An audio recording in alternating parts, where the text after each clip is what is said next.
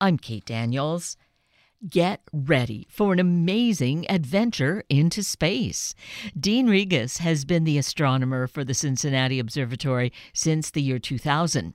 He's a renowned educator, author, and a national popularizer of astronomy. Space and space travel is something we're hearing much more about in a variety of ways, which we're going to discuss with Dean. While that is still the area of a select few, Dean's new book, 1000 Facts About Space, is a way we can all experience this vicariously. So let's launch into a look at this book with Dean. Dean Regas, good morning, and thank you so greatly for being with us today. Oh, my pleasure. Thanks for having me. Well, it is definitely uh, a feeling of a going on an adventure to have a conversation with an astronomer and particularly i think at this time it it feels like energy about uh, the stars the universe things dealing with astronomy and space travel are are really kind of uh, right there um, in our faces or you know r- things that are being discussed regularly now do you have that sense oh. of it Definitely. Space is really big right now. We're kind of coming off a year last year where the James Webb Space Telescope, I think, was the biggest science story. That telescope that went up a million miles from Earth and is delivering these incredible, stunning images of the universe. Uh, we've got our uh, sending humans back to the moon is in the cards, and other missions to other places uh, and just uh, lots of really cool events happening in the sky too. So this is uh, all turning out good, and I'm, I'm so pleased that people are really into astronomy as much as I am.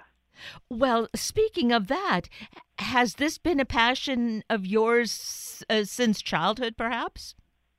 Well, not really. That's the thing. When I was a kid, I didn't have uh, access to look through a telescope, so I never kind of had that aha moment, those wow moments with the universe so I found this later on in life after I graduated from college.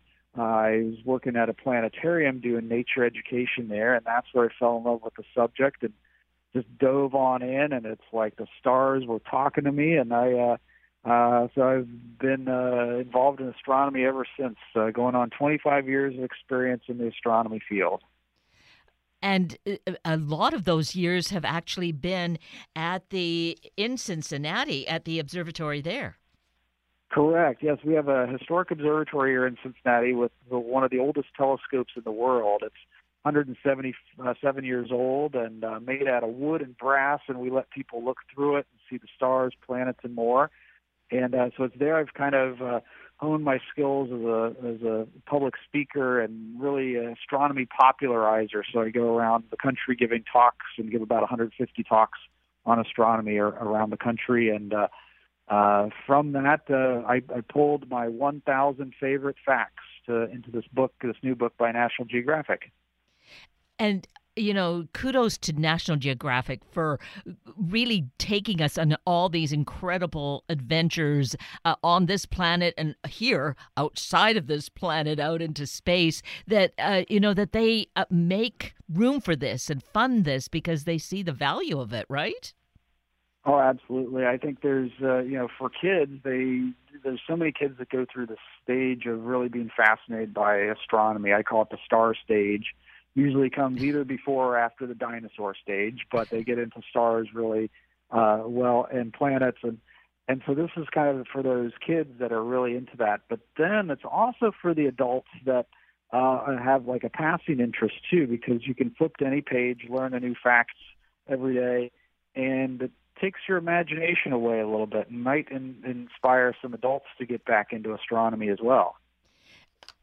And, perhaps with a little more substance to it, because we kind of can have this uh, what uh, armchair view of it and and watch launches or, or watch some documentaries but this really gives us a chance to get into some of the detail and maybe spark more passion yeah, I hope so. That's that's kind of my idea is that this is uh, an accessible subject. It, it seems like an intimidating thing, the vastness of the universe, the distances to all these things, but there's great entry points to this, and and I hope that people get from this book that they can kind of connect with their local amateur astronomy club or their local planetarium or observatory or science center and uh, make it a, a point to get the whole family out and look through telescopes and kind of try to view the night sky themselves. Absolutely. That really sounds like such an excellent thing to to really do as a family, to do this kind of exploration and it, it, it's fun, it's educational, and it, who knows where it could lead. Here because we have the mountains nearby, I always think about and haven't done this, but to go out to the mountains to to look at the night sky because it's just so unobstructed. Yeah, and and um, you know, getting out of the cities is always nice. You get uh, where you see a little more stars. There's so much light pollution in the cities that it's hard to see the stars as they're meant to be. And you know, for me, this is you know, my job is to do astronomy, but it's also something I use on my vacation time. When I'm on vacation, I go seek out kind of darker skies and visit the national parks. And and for you all in the Northwest, it's um, you know, Eastern Washington, Eastern Oregon are some great viewing locations to, to go check out. Yes, absolutely. So, as we're at this point, perhaps thinking about some summer or spring vacation planning, that is certainly something to keep in mind. And this book, A Thousand Facts About Space, could be the impetus or take along to, you know, just as an adjunct to to those travels and and read more about space. Absolutely, this would be a great, uh, you know, uh, road trip book. You know, you're in the back of back of the car riding around and uh, learn some facts as you go along. I, you know, I never thought of that. This is, yeah, maybe we should market this as a road trip book. This is good, huh?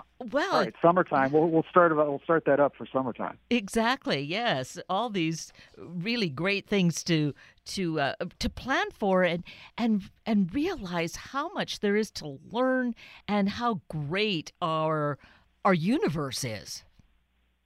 Yeah, and and we so I couple the the, the thousand facts, and it's it, it's with these amazing images uh, that National Geographic can put together, things that they get from NASA websites, from NASA missions, from other telescopes, and so the the pictures kind of uh, go right with the uh, the facts really well. So, um, and it's broken down in different chapters, so you can there's sections on the moon, there's sections on the sun, there's sections on galaxies, and even space travel, you know, humans in space and, and robotic missions as well.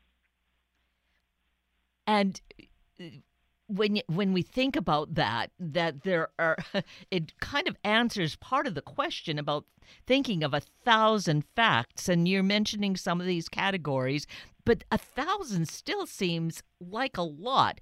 But did you have to like really whittle away at it? Did you have a lot more, and you had to really make some hard decisions?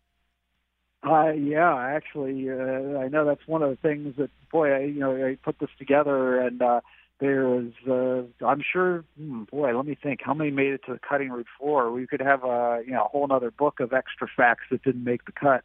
Um, so yeah, these were definitely the the thousand, uh, the top thousand of them that uh, that we worked great with National Geographic to kind of pick the ones, and they they kind of originally sprung from my talks that I give. So I give talks around, and and that these were like the the, the kind of facts that I would repeat and that the audience would really kind of uh, gravitate towards. And uh, so there were some that I had to argue and advocate for, and there were some that they convinced me, yeah, probably should be out. so, what are uh, perhaps a couple of the top most unusual facts that that you highlight here? Well, it depends on your uh, your preference, but there's some good stuff about black holes. These are these giant objects, uh, massive objects in deep space that anything that falls into them disappears, uh, and no light can uh, escape from it. Then you've got things like mega gigantic stars that are billions of times bigger than our sun. Um, we've got supernova explosions when stars die. They give off these humongous uh, galaxy shaking blasts. Um, and then things like, uh, you know, how long does it take to go to the moon? If you really want to fly there, it takes you about three days. Uh, and uh, not too bad of a trip. Three days there, three days back. Nice week long trip. and actually, is that what it has taken the astronauts? Did it take them three days to reach there, or my goodness, that's decades ago that there was the first the first moon landing. So, did it actually take more than three days to get there? No, that's the that's the kind of standard timeline because you you don't want to go too fast because if you go too fast, then you got to turn around and slow back down, and that takes energy slowing down. So there's the sweet spot of of wanting to get just the right speed that you don't have to waste all your fuel and stopping. So that's the you know Neil Armstrong, Buzz Aldrin. That was their uh, their ticket, and uh, seems like the new missions are going to be similar timelines, uh, not much different from that. Oh, interesting. And then when we do actually have space tourism, uh, will no doubt be the same sort of thing.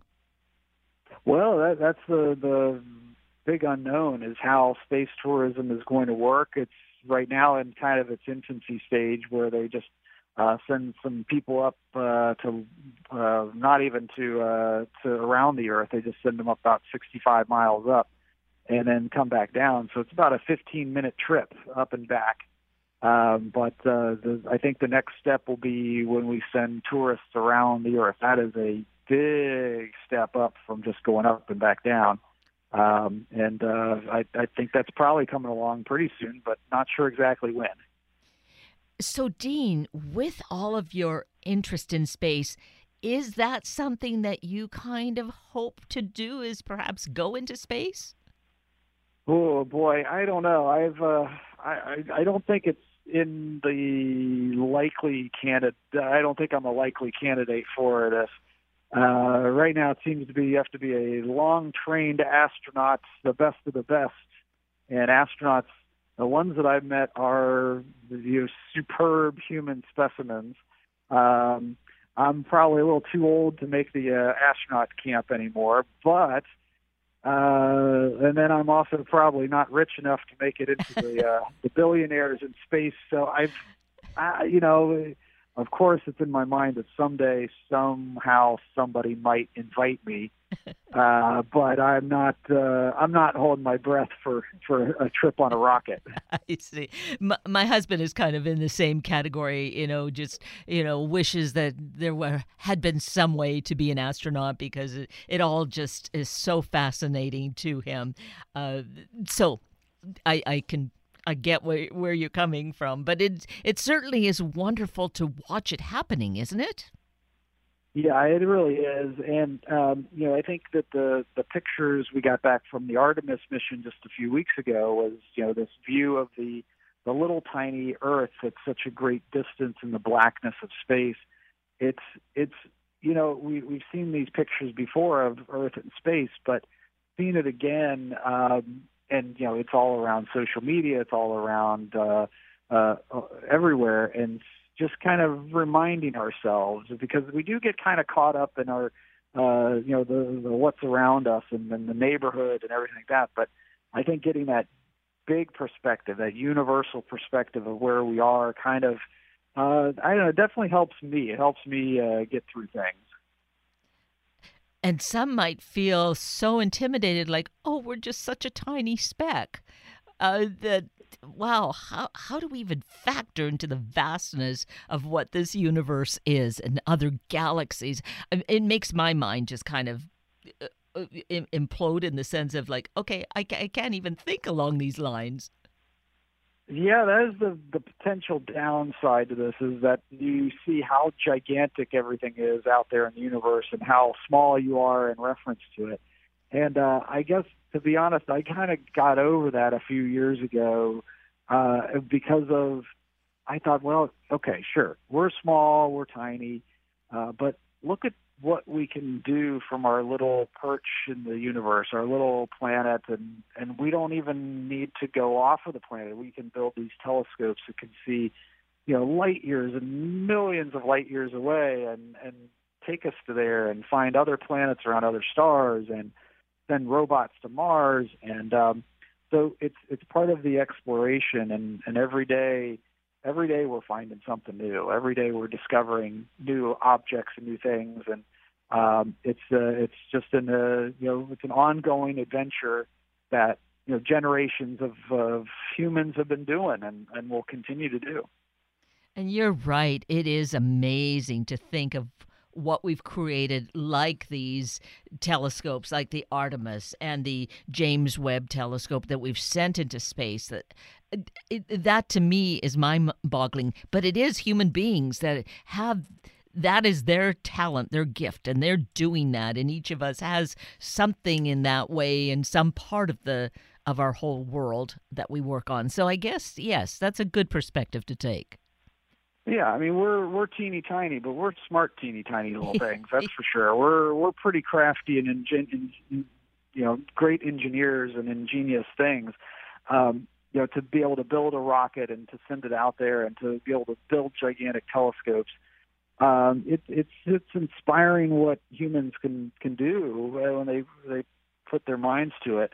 And um, but it, it's also not a thing that's just for scientists. This is something the field of astronomy is is one of those that are just really accessible to everybody, and to, to be able to see the night sky and put your eye up to a telescope is just such a great thrill. And the thing is, here's a way for us to vicariously go on some of these journeys by going through the book, through these 1,000 facts about space that National Geographic has provided us, along with you, Dean Regas, that we can really begin to appreciate and and who knows for for a, a, young person a young student looking at this what it might inspire for what they want to do with their life I, that's what that's my hope is that this is something that uh, you know the kids can pick up and, and find something in there that really just strikes their imagination. And and you know for me when I was little I uh, you know it was those pictures of Saturn that really kind of struck me and the the rings of Saturn. And and maybe for other people it might be like asteroids or comets or things like that. And just to kind of see that there's more out there than just uh, what's around their neighborhood. And uh, just kind of imagining, thinking big. I think that's that's one of the big uh, uh, the big perks of astronomy, and, and hopefully this book uh, takes people there.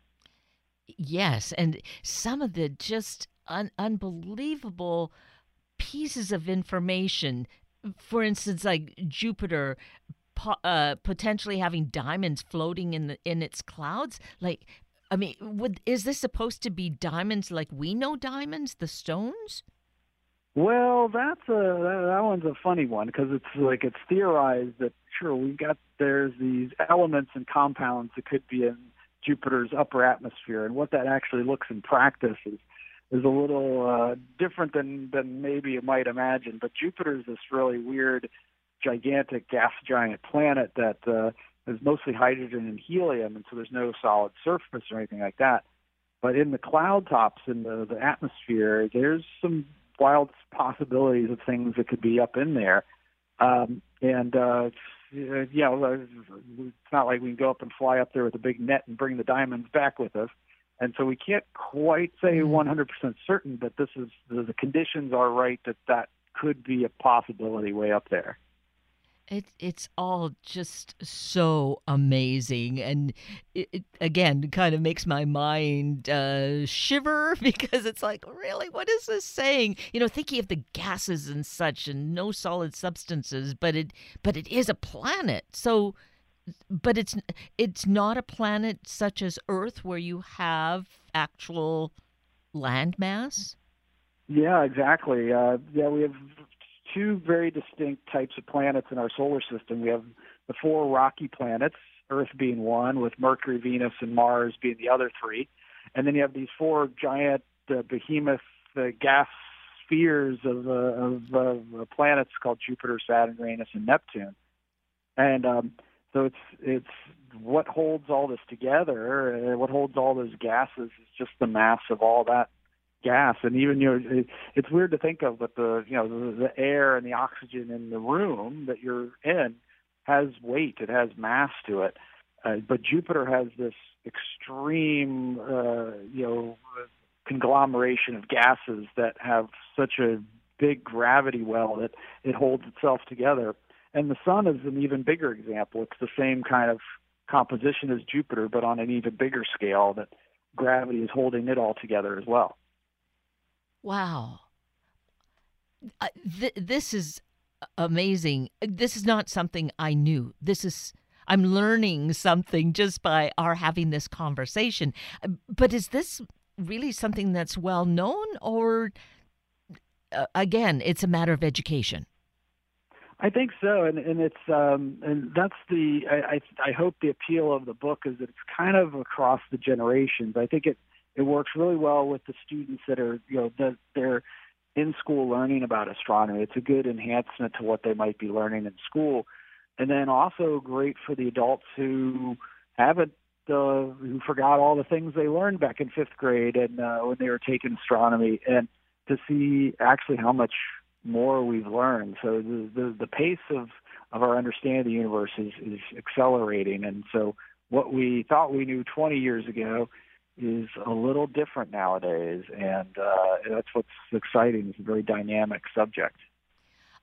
Oh, absolutely. I, and the fact that we have so many, even like amateur level uh, uh, uh telescopes available that we can, you know, set them up somewhere in a dark, a dark backyard, or or take them up somewhere mm-hmm. to uh, outside of the city or up to the mountains, and and be able to take a look. I I know when the comets have come back. Uh, come by over the years. Um, my husband has a small telescope. We've loved to sit out in the yard and just wait uh, although again, there is some light pollution, so it's a bit distracting, but still, it's fascinating to watch for them. Oh yeah, definitely. And um, you know, right now there's this comet that's in the sky that's gotten a lot of attention. Which, uh, unfortunately, I hate to be the bearer of bad news, but the comet that uh, maybe if you've heard about a comet being in the sky, it is going to be very, very faint. Um, and so it's some sites are saying it's going to be visible to the naked eye, but that's really, really highly unlikely. So we're, we're trying to tamp down people's expectations about this comet, but it, hopefully someday we'll have a comet like we did in the 90s, uh, Hale-Bopp, uh, right. and the one before it called Hyakutake that were these great comets with these long tails across the sky. And uh, it's been, boy, yeah, 25 years since the last good comet, so I think we're due. And that one was Hale-Bopp, wasn't it? Yeah, 20... 1996, 1997. That's the name of that comedy, Hale-Bopp. But right. that that was really a dramatic sight, and uh, um, there's nothing been like that since then. So this is uh, it's it's been a kind of we're in a co- comet drought right now, unfortunately. And and yet with the universe so vast, you think like I I just want to see my shooting stars once in a while, and that's hard to come by. But those are spectacular. Oh yeah, yeah, you get a good meteor shower. There's there's certain ones that are really uh, solid performers every year, like the Perseids in August, uh, Leonids in November, Geminids in December, and there's a good chances to get out. Of course, I kind of like the summer one, the Perseids in uh, August, because uh, being out on a cold, chilly December night in Cincinnati, Ohio, looking for shooting stars is a little less fun than an August yes. uh, night. Uh, so uh, that's the one I always look forward to. And uh, so tell us, have you been successful in seeing uh, any of that meteor shower really happening? I'm a real bad luck charm when it comes to meteor showers. there was uh, the, the the greatest one our generation was in 2001, and uh, we got clouded out largely here in the Cincinnati area, so I didn't get to see it. Um, there was other people not too far away, and people around the country. You're seeing you know shooting stars every couple seconds going across the sky, which was just it looks like the sky's falling. So uh, that, I missed that one. I got clouded out, and uh, ever since then, probably the best I've seen would maybe see about 20, 30 shooting stars an hour so nothing that kind of uh, you know was was you know apocalyptic looking, but still kind of cool. And so I just always tell people if you're going to go looking for meteor showers, kind of uh, lower your expectations. You're not going to see like a laser light show. Light show. Uh, just get a comfy chair, warm drink, kick back, and and maybe you'll see something. Right. And the thing about these is the light as I understand it, or sort of understand it, this is light that is uh, uh, thousands, if not even multi thousands years old, finally hitting our atmosphere. Is that correct? For the meteors, these are generally speaking, there's there's two varieties. One is it's a comet piece. This is a piece of ice and dust that came off the tail of a comet that's been circling around the sun for a long time. Uh, and those all burn up before they hit the ground because they're mostly made of ices. But then the heavier ones are from old asteroids. So those are made of rock, in some cases metal, that they'll shoot across the sky and turn green in color, and then can even survive to hit the ground to become meteorites. Um, so those are objects that travel from farther out in the solar system and come closer to us uh, just by chance, or uh, and then shoot across the sky for a while. Um, but so they are they're not that far away, uh, and but things like stars and galaxy, those those are things that are you know, trillions of miles away and even farther. Oh yes, those numbers just are, are so mind-boggling, aren't they? But oh, they're yeah, yeah, no doubt. And yet they're so fascinating to consider, and that's why again being able to hold a book and turn these beautiful color pages, all these photographs that are there, really gives us that vicarious experience of thinking about that and looking up more facts potentially, or just really having a lot of fun together. Yeah, I, I think so. And so, uh, yeah, this book, uh, "A Thousand Facts About Space," is available wherever you can get your books. Um, and uh, yeah, if folks want to know more about uh, things that they can do uh, with, uh, you know, learning more about the night sky, uh, I recommend coming to our website, CincinnatiObservatory.org, where I uh, actually do online classes. You can take a class with me from anywhere around the country and learn about the night sky um, and find out a little bit more about the book and some other books as well which all sounds really fascinating. So, one last kind of quick thing about Pluto, since we were talking about that outer part of the universe. Why is it not a planet anymore? Yep, this is one of the sticking points for people, uh, uh, adults that always remember Pluto being a planet. Yes. And the big bad astronomers kicked it out of the Planet Club, but it was one of those things where it, it took me a while to uh, to accept it as well, and it uh, but it, it ended up making sense. It's because the uh, astronomers had discovered so many more things out there in the 1990s and 2000s, and uh, the number of objects out where Pluto lives, sharing its orbit and composition and origin, it got too many to call them all planets, and so. Pluto is in a new population of, of objects, which I like to call Plutoids, but some people call dwarf planets um, so yeah, Pluto's not in the same uh, same ballpark as Neptune or Earth, but it's still a really cool, amazing world. Yes, yes. See, that's great to be. If I knew it, I'd forgotten that, but great to be reminded of why that all changed uh, some years back.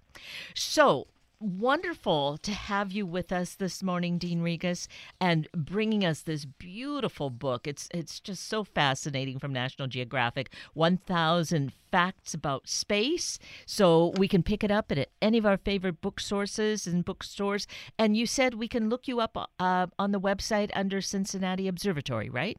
Yep, CincinnatiObservatory.org, and uh, yep, hopefully uh, you can find out a little bit about what we're doing there and maybe join me in an online class. That really is, sounds like a wonderful invitation. Again, you know, something to for families to potentially do together before they take their road trip or after the road trip, where they take this book along as a companion as well. Yeah, that's yeah. perfect. I'm going to add that to the list of uh, selling points for this thing because yeah, I, summer road trips. This is the perfect book. Absolutely. Well, this has been so perfect too. Just I've so enjoyed speaking with you, Dean. Thank you for your passion about your work, all about space, and for sharing some of that with us this morning. Oh, my pleasure. Thanks for having me. You're so welcome.